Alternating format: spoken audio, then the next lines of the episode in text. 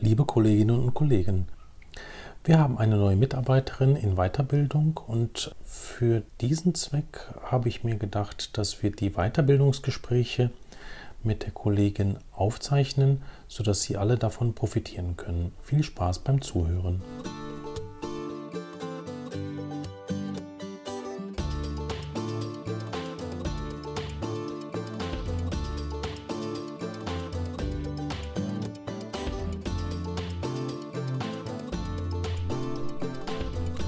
Herzlich willkommen bei Intradental, dem Podcast, der für Ihre Praxis Wissenschaft. Mein Name ist Thomas Lang und heute sitze ich hier mit Friederike Kersting. Hallo Frau Kersting. Hallo Herr Dr. Lang. Wir haben die Frau Kersting bei uns in der Praxis jetzt für zwei Jahre. Begleitet sie uns zunächst mal und da macht sie ihre Weiterbildung in der Endodontie. Und wir haben uns gedacht, dass wir einfach in einer losen Reihenfolge diese Weiterbildung vertonen weil Weiterbildung bedeutet ja, dass man sich viel unterhält über, die, ähm, über das Fachgebiet und so ins Lernen kommt und natürlich auch praktisch.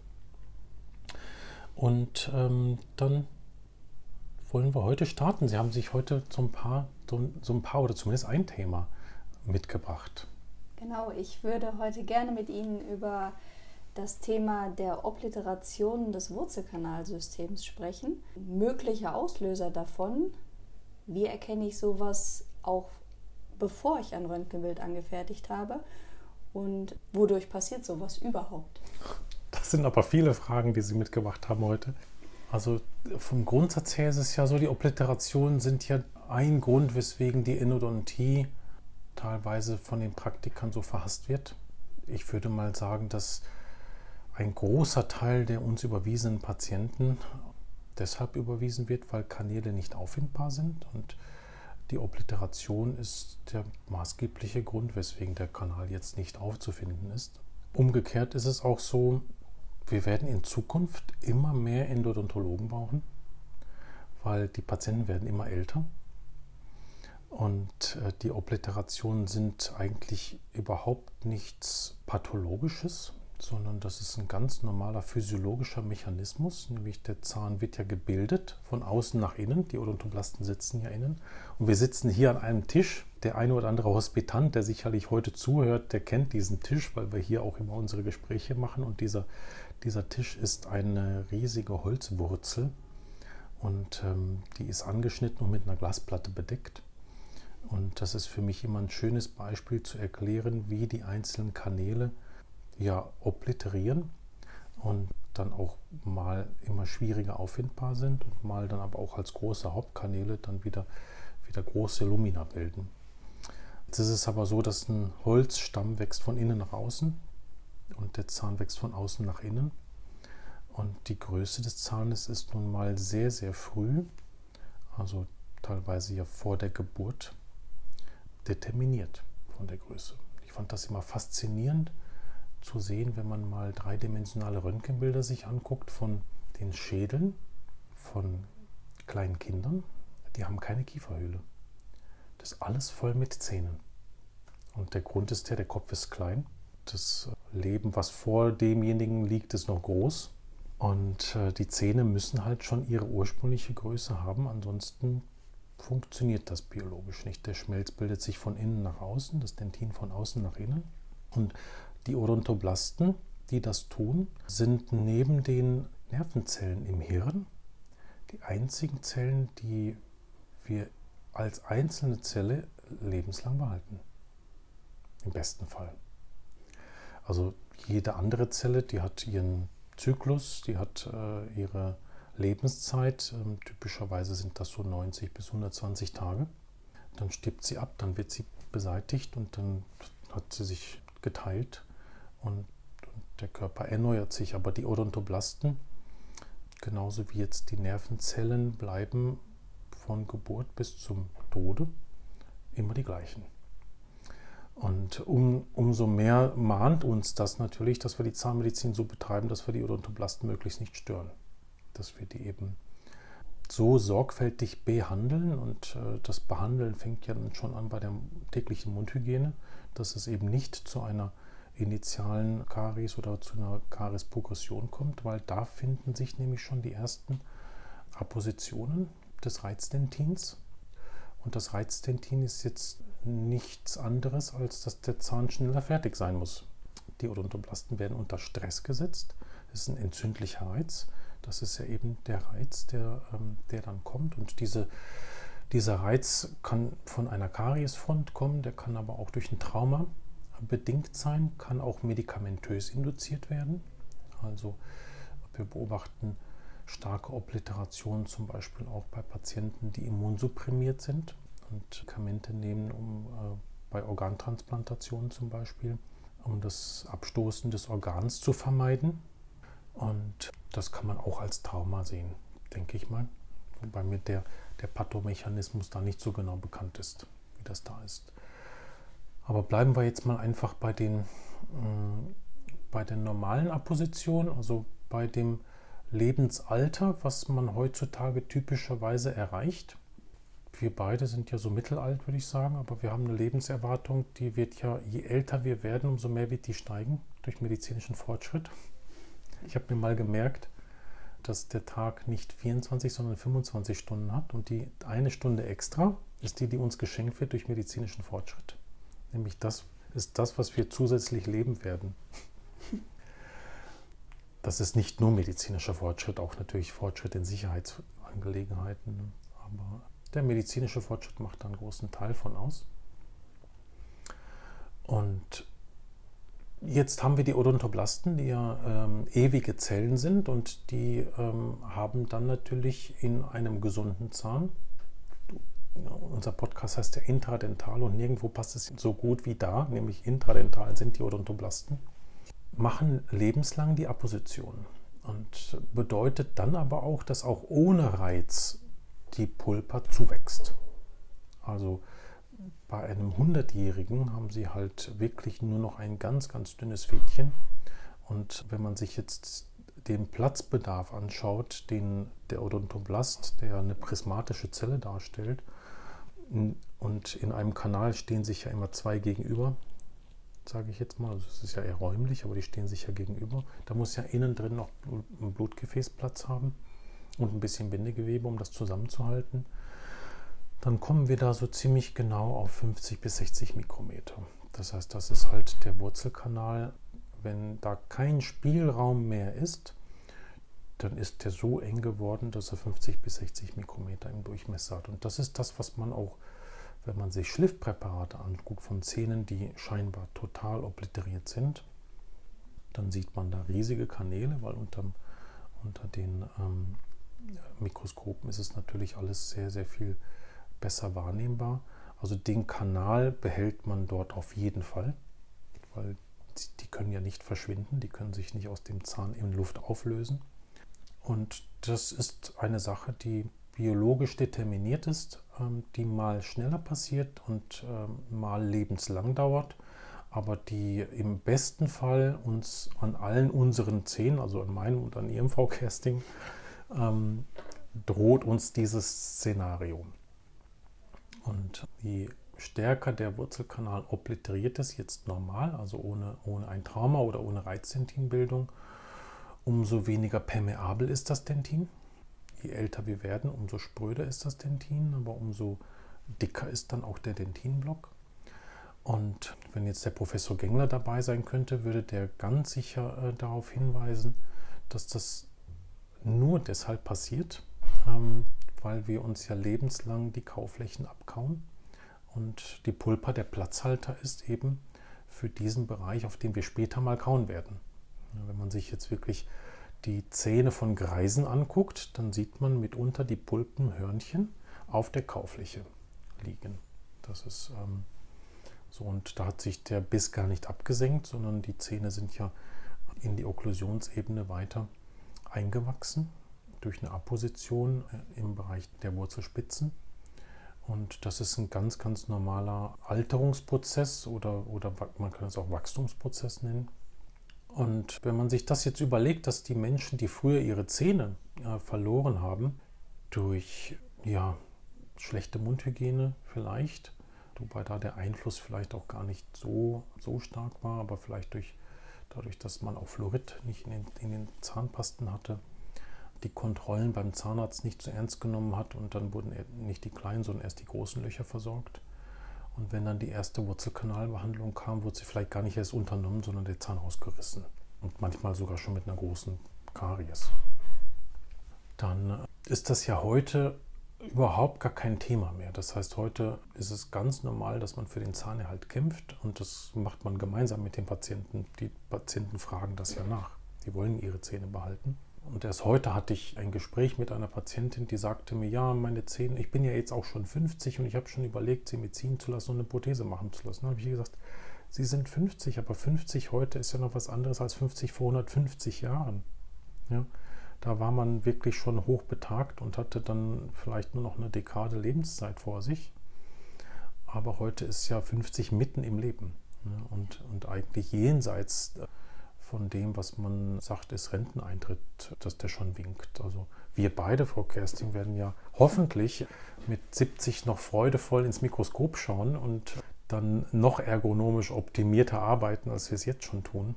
Die Versorgung von Patienten wird uns äh, nicht weniger, sondern wahrscheinlich sogar viel mehr Spaß machen, kann ich mir vorstellen.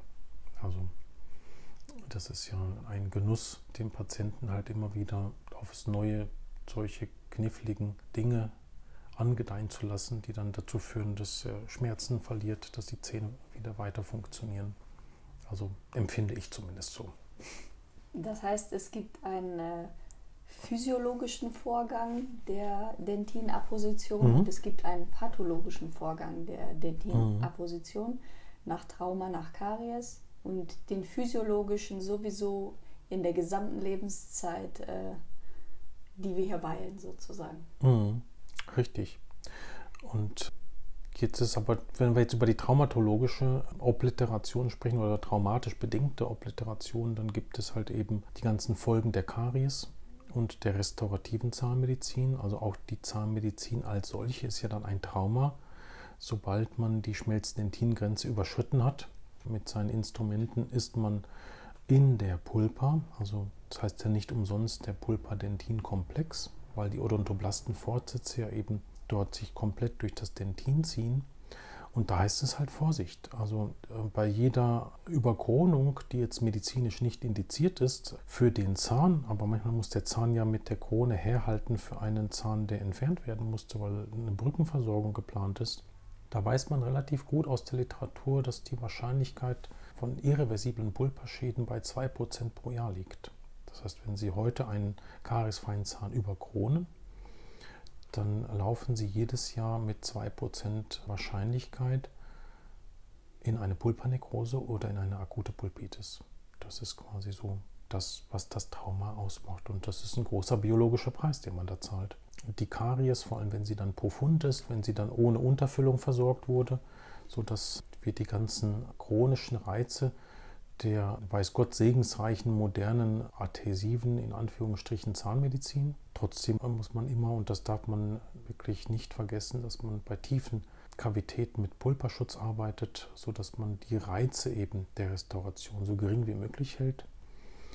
Weil das sind genau die typischen Dinge, die dann dazu führen, dass wir vorschnelle Obliterationen haben, die dann mitunter zu Nekrosen führen können, die auch zu totalen Nekrosen führen können oder eben zu einer überschießenden Dentina-Position, zu Dentikeln, Pulpensteinen, all das, was die Endodontie dann auch später erschwert und die Blutzirkulation innerhalb der Pulpa auch so wenig widerstandsfähig macht, dass durch jedes zusätzliche Trauma die Wahrscheinlichkeit einer totalen Nekrose immer mehr steigt. Das akute Zahntrauma, ne, sei hier dann genauso zu nennen, also in, in jungen Jahren, wenn jetzt jemand stürzt und er hat eine riesengroße Pulpa, dann kann es sein, der Zahn reagiert nicht mehr auf Sensibilität, aber es gab vielleicht keine Dislokationsverletzung und es gab ein noch weit offenes Foramen. Deshalb hat man sich nicht für die Wurzelkanalbehandlung direkt entschieden, was absolut richtig ist. Man muss dann immer vorsichtig sein, dass man den Zahn regelmäßig überprüft, dass es nicht zu irgendwelchen Resorptionen kommt an der Zahnwurzel.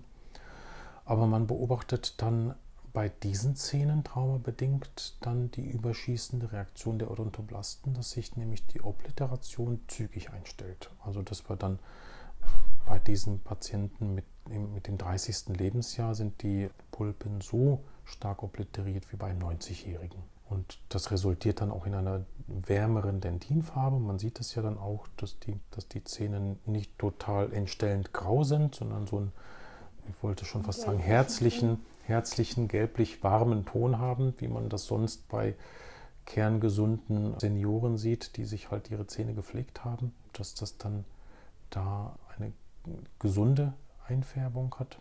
Und da gibt es keine Indikation für eine Wurzelkanalbehandlung, nur weil jetzt ein Sensibilitätstest negativ ist. Also der Sensibilitätstest ist kein sicheres Zeichen, dort in irgendeiner Form die Vitalität des Zahnes beurteilen zu können. Erst recht nicht in, den, in der akuten Phase nach dem Zahntrauma. Und da ist es mir viel wichtiger, dass ich dann in der fortlaufenden Diagnostik sehe, ähm, also die Vitalität des Zahnes kann man am besten beurteilen, indem man sieht, dass die Dentinapposition regelrecht läuft und die Apexogenese regelrecht läuft. Das ist ein sicheres Zeichen, die Vitalität zu beurteilen. Der Sensibilitätstest ist so ein Anhaltspunkt. Vor allem im, im Seitenvergleich kann das ein Anhaltspunkt sein. Aber eigentlich über die Jahre und die dokumentierten Röntgenbilder sieht man das dann besonders schön, dass der Zahn völlig, ähm, völlig vital ist. Aber das Trauma hat er eben nicht vergessen und hat das gemacht, was biologisch sicher richtig ist, nämlich er hat sich möglichst zügig stabilisiert. Wie würden Sie eine Behandlung planen, wenn Sie einen Zahn haben, der seine Vitalität komplett verloren hat, wo Sie im Röntgenbild eine deutliche Beherdung an der Wurzelspitze sehen? Wie ist Ihr Vorgehen? Was sind essentielle Dinge, die Sie anfertigen, bevor Sie Ihre Behandlung planen? Also jetzt vom Grundsatz her bei der endodontischen Therapie. Endodontischen Therapie. Also wenn jetzt die Diagnose klar ist, jetzt sind die Patienten, die zu uns kommen, sind ja schon meistens durch, ähm, durch ein paar Hände gelaufen und ähm, typischerweise ist der Zahn schon trepaniert worden und dann haben wir natürlich nicht so die Möglichkeit, alles das, was jetzt die ähm, Versorgung wie sie bei uns möglich ist, bietet, ähm, minimalinvasiv dran zu gehen. Aber jetzt nehmen wir mal den hypothetischen Fall an, wir wären in der Lage, die Erstbehandlung zu machen und es ist so, dass klar ist, die Diagnose bei Ihnen war eine Parodontitis apicalis chronica. Ja. So. Oder vielleicht sogar eine akute, weil der Patient Beschwerden hat. Bei einem obliterierten Wurzelkanalsystem. Wir bleiben mal bei den Obliterationen. Ja. Dann ist es tatsächlich so, dass für mich die dreidimensionale Röntgenaufnahme einen ganz wichtigen ähm, Stellenwert hat. Und auch wenn die Diagnose klar ist, dass eine Wurzelkanalbehandlung gemacht werden soll, bin ich fest davon überzeugt, dass eine ähm, dreidimensionale Therapieplanung des Zugangsweges, des optimalen Zugangsweges auf lange Sicht, also wenn man sich anschaut, wie der Zahn sich dann über Dekaden verhält in der Mundhöhle, nicht jetzt Erfolgsraten von fünf bis sieben Jahren, sondern wirklich Dekaden, dann spielt es schon eine Rolle, dass der Zugang von Anfang an so gewählt worden ist, dass die Geradlinigkeit ohne größeren Substanzverlust im koronalen Bereich möglich ist. Also typisches Beispiel ist ein unterer Prämolar, der, wenn man die Planung beherzt macht, häufig von der Fazialfläche trepaniert werden muss, insbesondere wenn er zwei Wurzelkanalsysteme hat im Unterkiefer. Dann ist häufig der ideale Zugang die Fazialfläche und das ist halt nun mal völlig anders als in den Lehrbüchern beschrieben. Das ist ähm, ganz, ganz anderes Vorgehen. Man muss es natürlich davon abhängig machen, auch von den Defekten, die primär schon vorliegen. Ne, wenn jetzt okklusal schon eine größere Füllung äh, da ist, dann werde ich einen Teufel tun und von vestibulär das nächste Loch hinein präparieren, sondern dann würden wir den, den Zugang so planen, dass wir mit dem bestehenden Defekt und mit dem Defekt, den wir brauchen für den therapeutischen Eingriff, dass wir dort einen Mittelweg einschlagen. Aber ein ganz typisches Beispiel sind eben die Traumazähne, weil die Traumazähne sind komplett kariesfrei und dann bin ich der Einzige, der den Substanzverlust macht. Und da gibt es wirklich schöne Beispiele von Oberkieferfrontzähnen, Unterkieferfrontzähnen.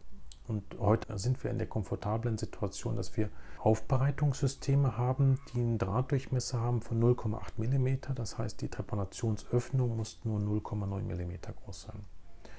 Und da spielt das natürlich extreme Vorteile aus, wenn man den Zugangsweg dreidimensional vorplanen kann und ist bei jedem Zahn hoch individuell.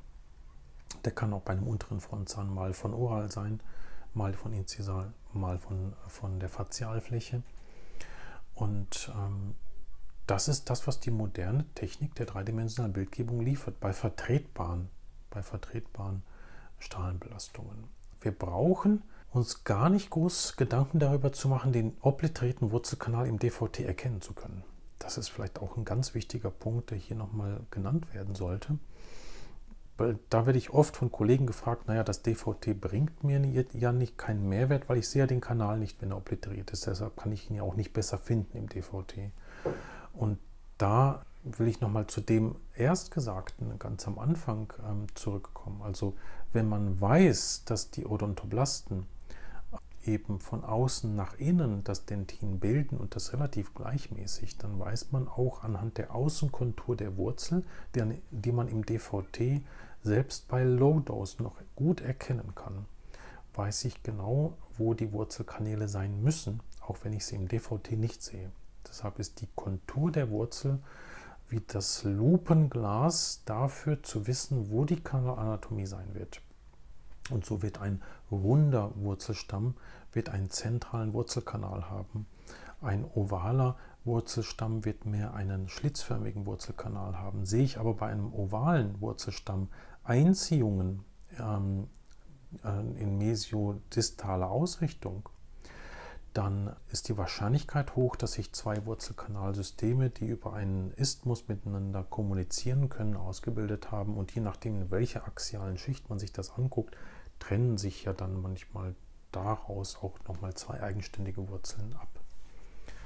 Und ähm, das macht es dann wiederum sehr einfach, die Kanäle zu finden, weil unterm Operationsmikroskop haben wir dann auch noch das Dentin, was sich farblich ja unterscheidet ähm, das Reizdentin hat eine etwas andere Gestalt als das ähm, reguläre Manteldentin.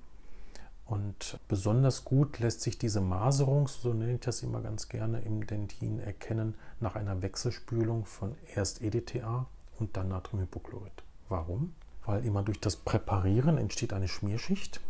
Und ich vergleiche das immer wirklich gerne mit Holzbearbeitung. Wenn Sie ein schönes Holzbrett, äh, Wurzelholz, wenn Sie das schmiergeln, sehen Sie nichts von der Maserung. Wenn Sie es dann aber wässern, dann sehen Sie die Maserung wieder. Und erst recht, wenn Sie es ölen, nachdem es halt wirklich schön poliert ist. Und wenn Sie jetzt trepanieren, haben Sie die Schmierschicht. Die Schmierschicht entfernen Sie mit EDTA. Und nachdem das EDTA eingewirkt hat, wird die tubuläre Struktur des Dentins geöffnet. Dann wird eine kurze Natriumhypochloridspülung Ihnen dann noch das Kollagen, was oben schwammig drauf liegt, entfernen und dann sehen Sie das Dentin in, in seiner eigentlichen Gestalt.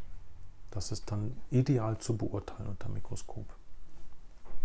Und wie eingangs gesagt, sind die Kanäle, wenn sie obliteriert sind, dann haben sie trotzdem noch ähm, einen Durchmesser von eben ISO 05 oder 06, also diese berühmten 50, 60 Mikrometer.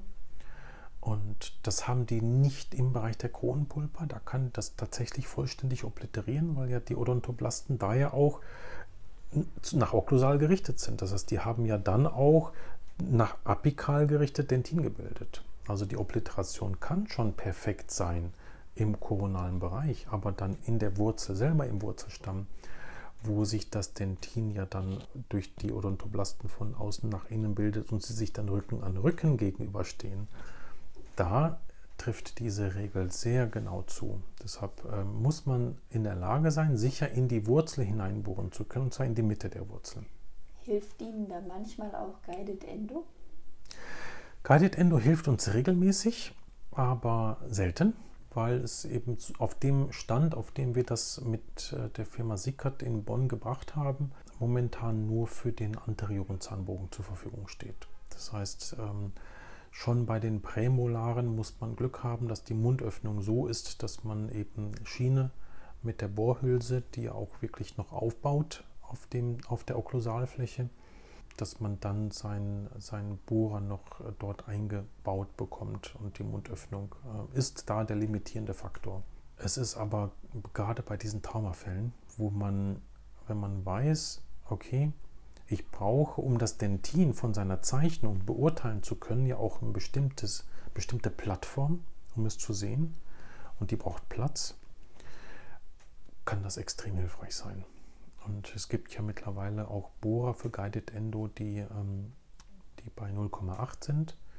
Jetzt ist es aber auch je kleiner der Führungsbohrer, umso mehr kann es sein, dass man auch am Kanal vorbei geplant hat je breiter der Bohrer ist für Guided Endo, umso wahrscheinlicher ist es, dass bei dem Plateau, was man unten schafft, der Kanal irgendwo vor Kopf sitzen wird. Ähm, und da gibt es da gibt's einiges an Literatur dazu. Der Gabriel Krastel mit seiner Arbeitsgruppe hat da, hat da sehr viel Beitrag geleistet wissenschaftlich. Und das verlinke ich vielleicht auch, seine Arbeiten ähm, in die, in die Shownotes des Podcasts da ist er wirklich sehr umtriebig und hat da ähm, viel Positives bewirkt. Ist das so, dass bei den 1,2 mm Durchmesser für Guided Endo ist das so, dass die Wahrscheinlichkeit, dass der Kanal vor Kopf dann sein wird, hoch ist. Aber das ist dann für die feinen Instrumente, die wir halt jetzt haben, die 0,8 sind, ist natürlich 1,2 auch schon ein Kanal. Also aber trotzdem noch klein im Verhältnis dazu, was man jetzt äh, mit der Hand trepaniert. Muss man auch sagen. Mhm. Gibt es manchmal Situationen, wo Sie Spüllösungen als Medikamente wirken lassen, um die Obliteration zu entfernen? Etwas zu öffnen. Etwas zu öffnen? Also man kann das machen, ich halte das aber für einen Mythos. Also dass man dann, also das EDTA als Einlage oder irgendwie EDTA als Einlage kann man machen das, was da wirkt, ist nicht das EDTA, sondern das wirkt, das, was wirkt, ist der entspannte Behandler, der eine Woche später wieder mit, mit unbefangenen Augen in die gleiche Kavität guckt.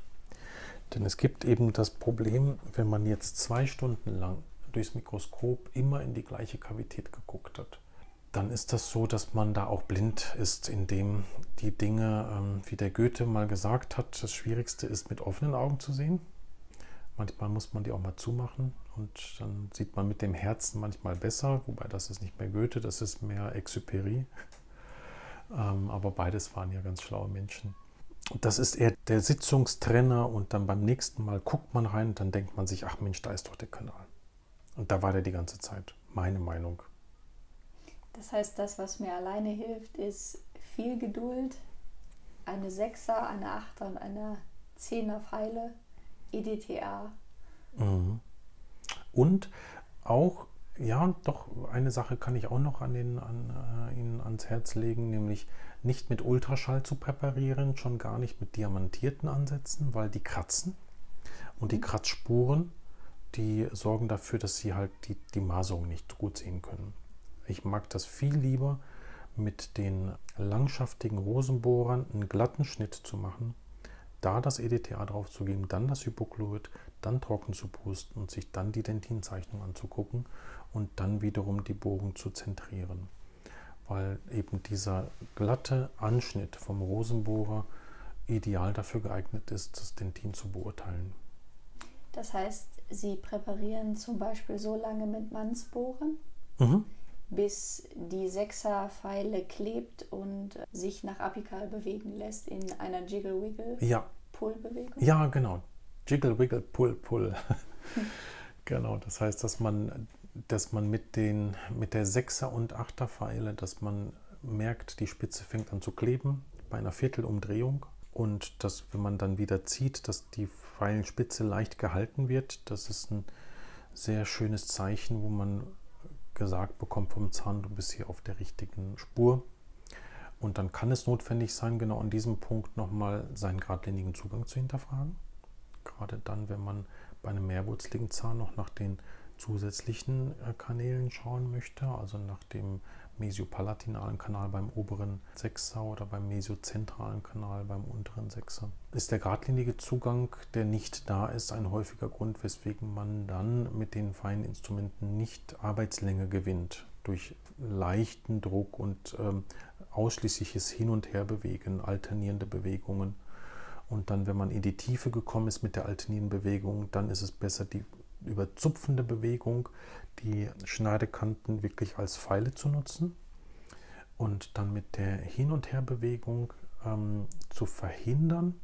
Das ist ja das, was man macht mit dieser Hin- und Herbewegung, sind ja eigentlich sehr viele Dinge, die da gleichzeitig passieren. Es passiert eine milde Balance Force Technik. Das heißt, dass indem Sie die Pfeile mit einem Vorschubgedanken hin und her bewegen, bei der Rückwärtsdrehung zerbrechen Sie das Gewinde, was Sie bei der Hindrehung geschnitten haben. Das heißt, Sie haben dort, ohne es bewusst zu machen, führen Sie nach Rowan die Balance Force Bewegung aus dadurch, dass Sie die Pfeile nicht drehend benutzen, sondern hin und her bewegend benutzen, geben Sie der Pfeile die Möglichkeit, in die Anatomie des Wurzelkanalverlaufs sich reinzulegen und dort zu bleiben, also quasi den Kanalverlauf zu speichern. Bei einer durchdrehenden Bewegung, wenn Sie die Pfeile ständig in Rotation halten würden, würden Sie die ganze Zeit, wenn die, der Kanal einen leichten Knick macht, diesen Winkel verdoppeln durch eine Volldrehung und dann würden Sie in den Bereich kommen, wo Sie die Pfeile aufdrehen könnten oder durch eine zyklische Ermüdung zu einer Fraktur bewegen könnten. Aber, und das ist in dieser Phase der Aufbereitung besonders dramatisch, dass bei der durchdrehenden Bewegung Sie eine Stufe präparieren können. Auch mit der 6er und 8er Pfeile kann das passieren. Und das kann Ihnen bei dieser alternierenden Bewegung nicht passieren. Das ist. Das heißt, es findet immer eine Zentrierung des Instrumentes im Kanal statt durch die Hin- und Herbewegung. Ja, das ist vielleicht, ja, man könnte es zentrierende Bewegung nennen, aber ich würde sagen, dass die Kanalform vom Verlauf, der dreidimensionale Verlauf des, ähm, des Kanals, wird dann in dem Draht äh, gespeichert. Und das macht es besonders wichtig, das so zu beherzen. Nun äh, ist es ja so, dass wir uns im Rahmen der Aufbereitung auch immer über Aufbereitungsgrößen unterhalten müssen. Das heißt, auf welche ISO-Größe müssen wir denn die Wurzelkanäle überhaupt bringen? Wenn wir jetzt eine Initialbehandlung haben bei mhm. stark obliterierten Wurzelkanälen und was nehmen wir überhaupt für Pfeilensysteme? Was müssen mhm. die für Eigenschaften haben? Hm. Ich glaube, dazu machen wir lieber noch einen separaten Podcast weil das, oder sogar zwei oder drei. Weil das ist, das ist tatsächlich eine Sache, die extrem ausufern würde. Ich würde aber bei dem, bei dem Gedanken bleiben wollen, wie präpariert man denn obliterierte Wurzelkanäle ordentlich und was ist dann eine suffiziente Aufbereitung. Da gibt es sehr viele verschiedene Meinungen dazu und ich will mal meine Meinung nicht nur sagen, sondern auch erläutern. Also, wenn wir wissen, dass wir, dass wir die Bakterien nicht aus dem Wurzelkanal vollständig entfernen müssen, um klinisch erfolgreich zu sein. Ja, das, das ist jetzt erstmal die Grundannahme, ähm, weil ansonsten müssten wir wirklich schon stark die gesamte restaurative Zahnmedizin hinterfragen. Also wenn das Ziel Bakterienfreiheit ist, dann müssten wir einen Zahn ziehen, sobald die erste Gingiva-Rezession da ist, weil dann sind die Dentintubuli schon voll mit Bakterien und wir lösen Pulperreaktion aus, also dann haben wir schon unsere erste Pulpitis. Also mit dem, mit dem ersten freiliegenden Zahnhals und den ersten Schmerzen bei dem Genuss säurehaltiger Nahrung haben wir unsere erste Pulpitis und da haben wir noch gar keine Karies gehabt. Und das kann man einen pathologischen Zustand nennen, aber ich finde dann eher den Arzt pathologisch, der dann zur Zange greifen würde und sagen würde, hier müssen wir für Linderung sorgen, indem wir den Zahn ziehen. Und Weswegen das ich so, so überspitzt sage, ist, ähm, weil es gibt ja eine Gruppe von Kollegen, die ja genau auf diesem Argument aufbauen, aber die die falschen Schlussfolgerungen daraus ziehen, was eine biologische Zahnmedizin ausmacht und was nicht. Nämlich das Ziel ist es ja nicht, die Bakterien zu beseitigen, sondern das Ziel ist es, in einen Gleichgewichtszustand zu kommen mit den Bakterien. Und ähm, dass äh, diese eubiotischen Verhältnisse, die gelten ja an all diesen Grenzflächen des Körpers zu der Außenwelt. Und äh, wir putzen uns ja auch nicht die Zähne, um eine totale Bakterienfreiheit zu schaffen. Ansonsten müssten wir, müssten wir zu ganz anderen Mitteln greifen. Und natürlich wissen wir auch aus den, aus den Studien mit den komplett bakterienfreien Tieren, dass man gar keine Karies entwickeln kann, wenn man keine Bakterien hat. Aber dann ist man auch nicht vollständig am Leben, wenn Sie mich fragen. Also wenn der Mensch mit der Außenwelt nicht mehr in Interaktion treten kann, kann man schon sehr hinterfragen, ob das noch ein lebenswertes Leben ist. Ne? Also fragen Sie mal einen, jetzt wird es ein bisschen philosophisch, aber ich finde, dass es wichtig ist, über diese Dinge auch zu sprechen. Fragen Sie mal jemanden, der, der weißen Blutkrebs gehabt hat und der dann eine Transplantation bekommen hat und wochenlang isoliert leben muss. Ne, wirklich sterile Nahrung zu sich nimmt, in einem Zelt im Zimmer ist und wirklich mit der Außenwelt, bis eben sich das Spenderorgan äh, bei ihm ausreichend vermehrt hat, weil das Immunsystem ja komplett ausgeschaltet ist, der Außenwelt überhaupt nicht interagieren kann, was das für diese Menschen für, ein, für eine Wiedergeburt ist, wenn sie wieder eintreten können in die normale Interaktion, zu der ja auch eben die, die Kommunikation der Biofilme dazugehört. Da gibt es ja wirklich ähm, extrem spannende wissenschaftliche Erkenntnisse, was halt ein stabiler eubiotischer Biofilm für, ein, für einen Freund des Menschen ist. Und genau diese Sache muss man respektieren und eben die ganze Biomechanik. Und genau diesen schmalen Pfad müssen wir gehen. Das heißt, wenn das Ziel ist, den eigenen Zahn 100 Jahre heute und vielleicht in 50 Jahren 120 Jahre zu erhalten, wenn man jetzt davon ausgeht, dass Lebenserwartung noch eine ganze Zeit lang weiter steigt, und ich muss jetzt bei einem 50-Jährigen die erste endodontische Therapie machen und ich weiß aber, dass der noch bei weitem nicht in seiner Lebensmitte ist mit 50. Ja, dann muss ich das ja in meine klinische Entscheidungsfindung mit einbeziehen, dass das so ist. Und eins ist ja auch klar, wenn man mit einer Lebenserwartung von 120 mit 50 sein Implantat bekommt, wird das nicht das letzte sein. Also das ist auch keine Endlösung. Ja, es ist eine Endlösung, nämlich an der Stelle wird niemals ein Zahn sein. Es sei denn durch Wiedergeburt. Zumindest nach heutigem, nach heute, heutigem medizinischen Stand, äh, was auch immer damit mit Nachzüchtungen vielleicht noch kommt, aber nach dem heutigen Stand. Und deshalb lohnt es sich halt wirklich nicht nur am Anfang, die Indikation zur Endodontie möglichst in die Zukunft zu verlagern durch eine gute restaurative Zahnmedizin und präventive Zahnmedizin, sondern wenn es dann unumkehrbar ist, dass die medizinische Indikation da ist, das zu machen, das so schonend und minutiös wie möglich durchzuführen, um dann die gesamte Biomechanik des Zahnes nicht zu stören. Und dann ist es so, wir wissen, dass der Infekt nicht mit der Pfeile beseitigt wird, sondern mit der Pfeile wird der Raum geschaffen, um die Desinfektion wirken zu lassen.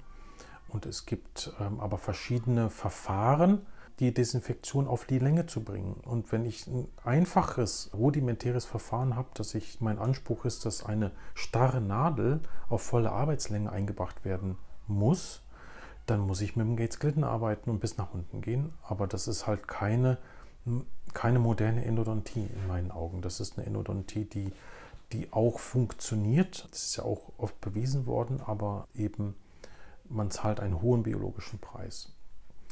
Und dann würde ich den, den Kolleginnen und Kollegen, die zuhören, einfach raten, dass sie sich mit den Desinfektionsverfahren, die es heute gibt, die es ermöglichen, bei schlanken Zugängen auf volle Arbeitslänge sein Spülprotokoll zu etablieren. Und wenn eben es gelingt, Natriumhypochlorid 45 Minuten auf voller Arbeitslänge gut wirken zu lassen, dann löst man das mikrobiologische Problem damit. Wichtig ist aber die Instrumentierung. Es scheitert ja nicht daran, äh, die Endodontie, dass man zu schlank aufbereitet hat, sondern dass man gar nicht runtergekommen ist, dass man die Kanäle gar nicht gefunden hat oder dass man kein wirksames Hypochlorid in der Praxis hatte, weil es irgendwie seit sechs Monaten auf dem Autoklaven steht. oder im Babyflaschenwärmer für den nächsten Patienten, auf den nächsten Patienten wartet, um bei 45 Grad dann in den Kanal eingebracht zu werden. Das das sind ja viele Dinge, die, die dann äh, zusammenkommen müssen, damit die Desinfektion auf voller Länge wirkt. Ähm, da habe ich mit dem Kollegen Benjamin in unserem Partner-Podcast äh, ja auch einen ausführlichen, ausführlichen Beitrag geleistet. Vor zwei, drei, vier Monaten oder so. Nee, das war zum Jahreswechsel. Deshalb so schlank wie möglich und äh, den obliterierten Kanal nutzen Sie einfach das Dentin, was da ist. Und ähm, das Einzige, wo man aber aufpassen muss, ist, der Kanaleingang ist meistens schlanker als das Vorhaben. Also Sie merken ja, wenn Sie eine Obliteration gefunden haben, dass im mittleren Drittel die Pfeile wieder viel freier ist. Das heißt, da müssen Sie halt schauen, dass Sie sich eine gute Kenntnis darüber bringen, wie das Vorrahmen von der Dimension her ist, weil das, was wir nicht möchten, ist, dass der schmalste Punkt der Kanalpräparation innerhalb des Kanals liegt. Der schlankeste Punkt muss immer am Apex sein, damit Desinfektion und Obturation gut gelingt. Das ist wesentlich und ähm, da gibt es ja viele Methoden, um das, um das festzustellen. Fein. Ich denke mal, Ihre Fragen habe ich nicht alle beantwortet, weil wir natürlich so ein paar, so ein paar philosophische Exkurse. Exkurse gehabt haben, aber ich denke, dass das, das war trotzdem für unsere Kolleginnen und Kollegen da ganz viel Gutes tun, wenn wir ihre Weiterbildung vielleicht in Zukunft zum Thema machen hier unseres Podcasts und in den unregelmäßigen Abständen auftretende Fragen und Themen besprechen. Direkt aufzeichnen, weil das ist dann so, ähm, und ich kann Ihnen garantieren, Sie werden sich, wenn Sie, auch wenn Sie jetzt zugehört haben, wenn Sie in einem Jahr diese Folge anhören, werden Sie was anderes lernen, als Sie heute gelernt haben. Kann ich Ihnen jetzt schon garantieren. Das geht mir nämlich selber so. Das geht mir nämlich selber so. Dann sage ich jetzt erstmal vielen Dank, Frau Kersting, dass wir heute noch nach den vielen Wurzelkanälen uns hier in der Praxis ähm, noch für eine Dreiviertelstunde hingesetzt haben, auf unseren Hosenboden gesetzt haben. Und dann freue ich mich schon auf die nächste Folge mit Ihnen gemeinsam. Sehr gerne. Und wir sagen bis bald. Bis bald.